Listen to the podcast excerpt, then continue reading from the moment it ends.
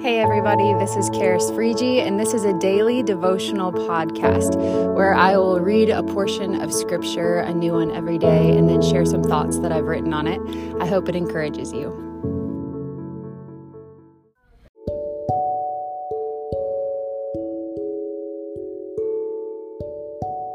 Good morning, everyone. Today is August 25th, and we're going to get into more of First Peter chapter 1. We're getting into the body of the letter here, and he's opening up with this blessing. In verses 3 through 5, Peter says, Blessed be the God and Father of our Lord Jesus Christ, according to his great mercy.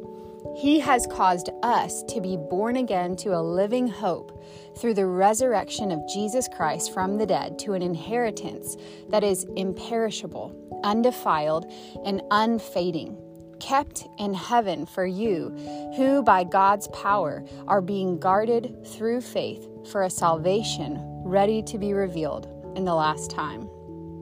As I read these words, I'm reminded about Peter's conversation with Jesus on the shores of Galilee after Jesus has been resurrected.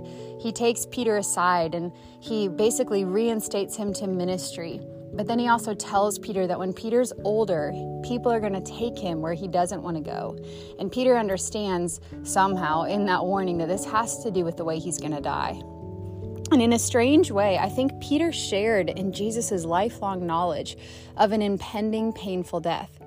If you and I knew that we had a crucifixion looming ahead of us, what the world would say is a premature and incomparable death, how dark would some of our days seem? Peter may have had to slog his way through the mess and muck of dread and gloom in some moments throughout his life. He might have cheerfully looked forward to death and being with Jesus, but I think we can also safely assume that if he was somehow able to wrestle his soul into submission, it was a long process, and a process that required a different lens for living. Peter had to grab hold of a living hope, as he says in these verses. He had to meditate on the Sunday after Jesus' death, the day of resurrection, that would forever prove to him that he had a living hope.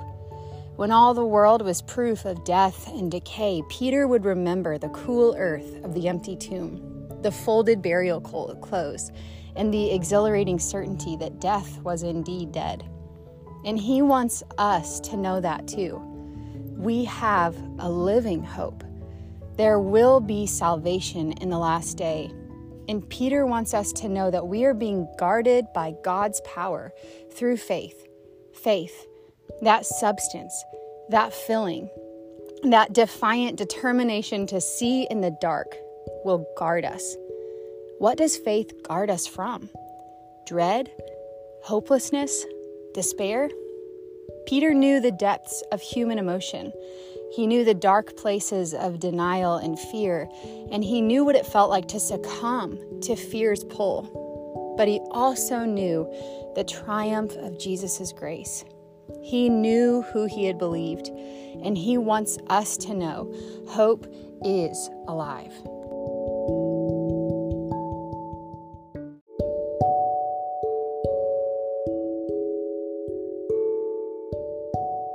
Hey, thanks so much for listening today. I've just been thinking about this passage and thinking about Peter's life and thinking about what it would look like to know how you were going to die and when you were going to die. As a life group the other night, we sat around and kind of talked about this, and some people had different takes on it where they kind of would feel relieved, like they would actually know how to live fully. Um, I think for me personally, I would be terrified. But I wonder if Peter had to walk through that, those dark days of wondering, when is this going to happen and how is this going to happen and why does this have to happen?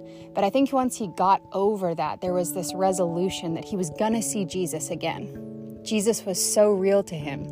He loved jesus. He loved him. And so life itself became bland in comparison with Jesus. I don't know if you've had seasons like this where hard things have happened and everything that used to bring you comfort no longer can comfort you.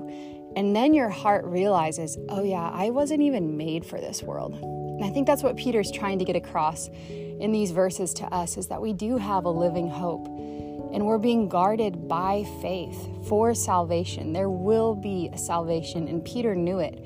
And I think that equipped him throughout his days to latch on to hope when despair and gloom seemed to tread on his heels. So I hope those thoughts encourage you.